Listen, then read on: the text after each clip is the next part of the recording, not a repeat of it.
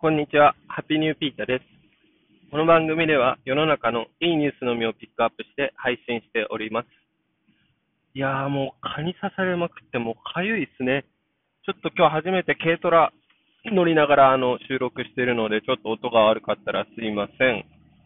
はい。えー、本日のニュースです。はい。またまたまたまた農業ネタでございますが、えー、茨城県でオンラインマンゴー狩りていうのが行われたというニュースです。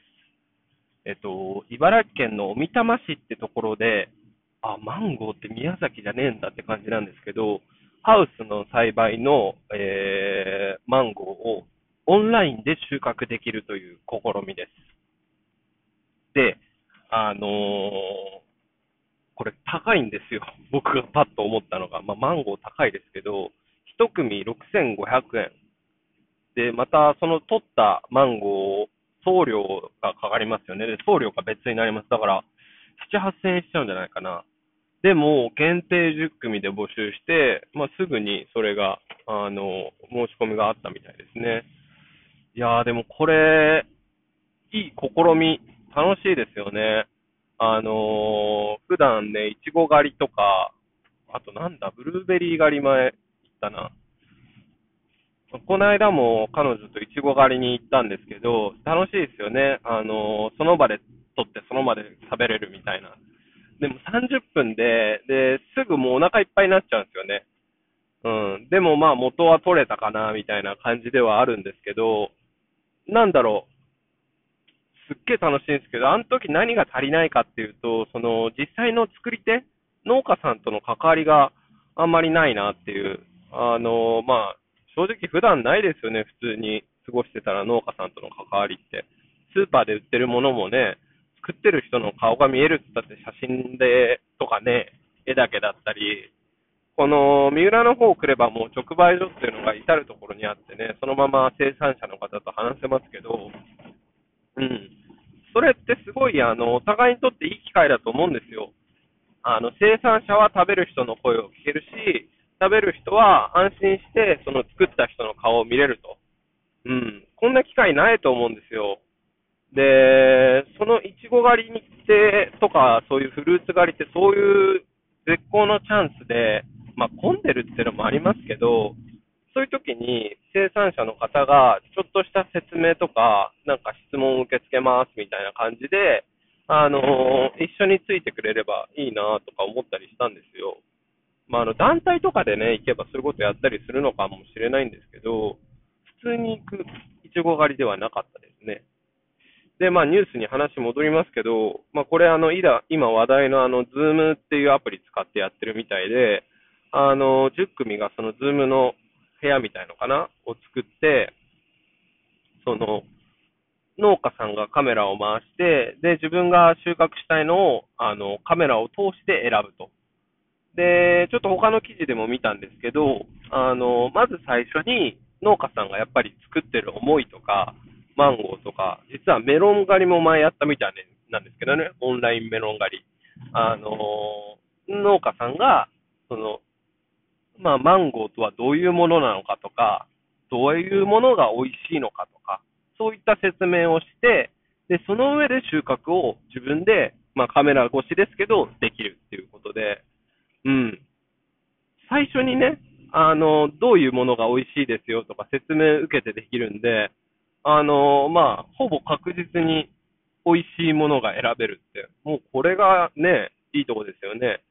スーパーにあるものから選ぶよりも、自分でそのなってるところから選ぶっていうところが、まあ、美味しいものをちゃんと選べるってことにつながりますよね。で、さっきも言いましたけど、本当に、あの、なってるものを見れるっていうのがもう僕すごい貴重な機会というか、あの、必要なことだと思うんですよ。まあ、いつだかね、なんだかで見たんですけど、小学生は魚、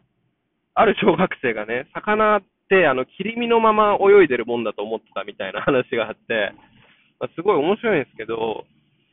うん、また人間とはみたいな話になるんですけど、食べ物がどういう風になってるとか、魚が、食べる魚がどういう風に泳いでるとかね、牛さん、豚さんがどういう風なものかとか、そういうのをちゃんと理解して、それを噛み締めてね、食べるのがいいと思うんですよ。まあなんか、いい年こいたおっさんみたいなこと言ってますけど、それがね、食べ物のものでもありますし、まあ自分たちも、なんだかそういうものを想像して食べると、なんだかパワーがもらえる気がしませんか？これだけ苦労して作ったものだ。で、それをいただくんだから、まあ、そのマンゴーからもすごいパワーをもらえますよねっていうところですよね。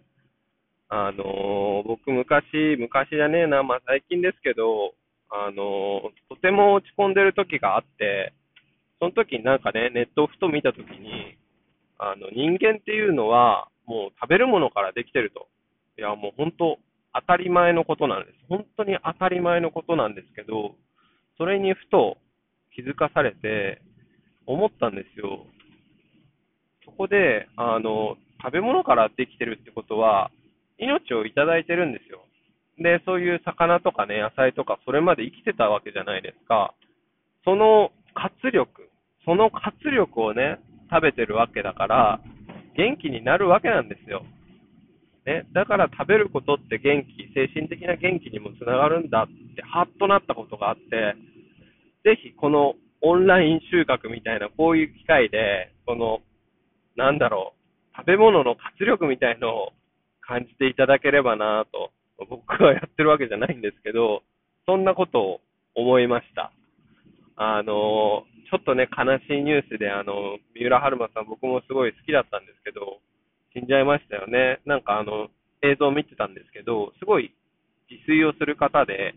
なんか食べることは体への投資だから、すごい食を大事にし始めたみたいなことをおっしゃってて、ああ、もうまさにこれだということですよ。本当に食べることって自分の将来への投資なので、もうそう言ってね、大切に、かつ活力を得るために自分の食べてるものを知るっていうのは本当にいいことだと思います。まあ、これがコロナをきっかけにね、小さいお子さんとか、まあ、大人の方でも、あこの食べ物ってこうやって作られてるんだとか、こんな人が頑張って作ってんだとかね、分かってくるっていうのは、もう本当にコロナじゃなかったら、なかったことかもしれないですよね。うん。まあ今、こうやってニュースになってるのが茨城県だけですけど、ちょこちょこ多分こういう動きが出てきてんじゃないかなと。本当にこれ、ちょっと今日話長くなっちゃってあれなんですけど、いろんなことにね、応用できると思うんですよ。オンラインなんとかって。オンライン飲み会をひきりにね、オンラインこうやって収穫とか、もしかしたらオンライン植え付けっていうね、田植えとか 自分でできたりするかもしれないですね。うん、なんだか僕の友達はあの、オンラインでアメリカのワイナリーの木を張ったみたいな。で、なんか、それはワイナリーに木がついてて、あの、畑の様子が分かったりするみたいです。うん。本当にこのオンラインの良さっていうのは、どこにいても、その、現地を体感できるってことですよね。はい。そんなことが少しずつでも増えていけばなと思った次第でした。はい。Take it easy.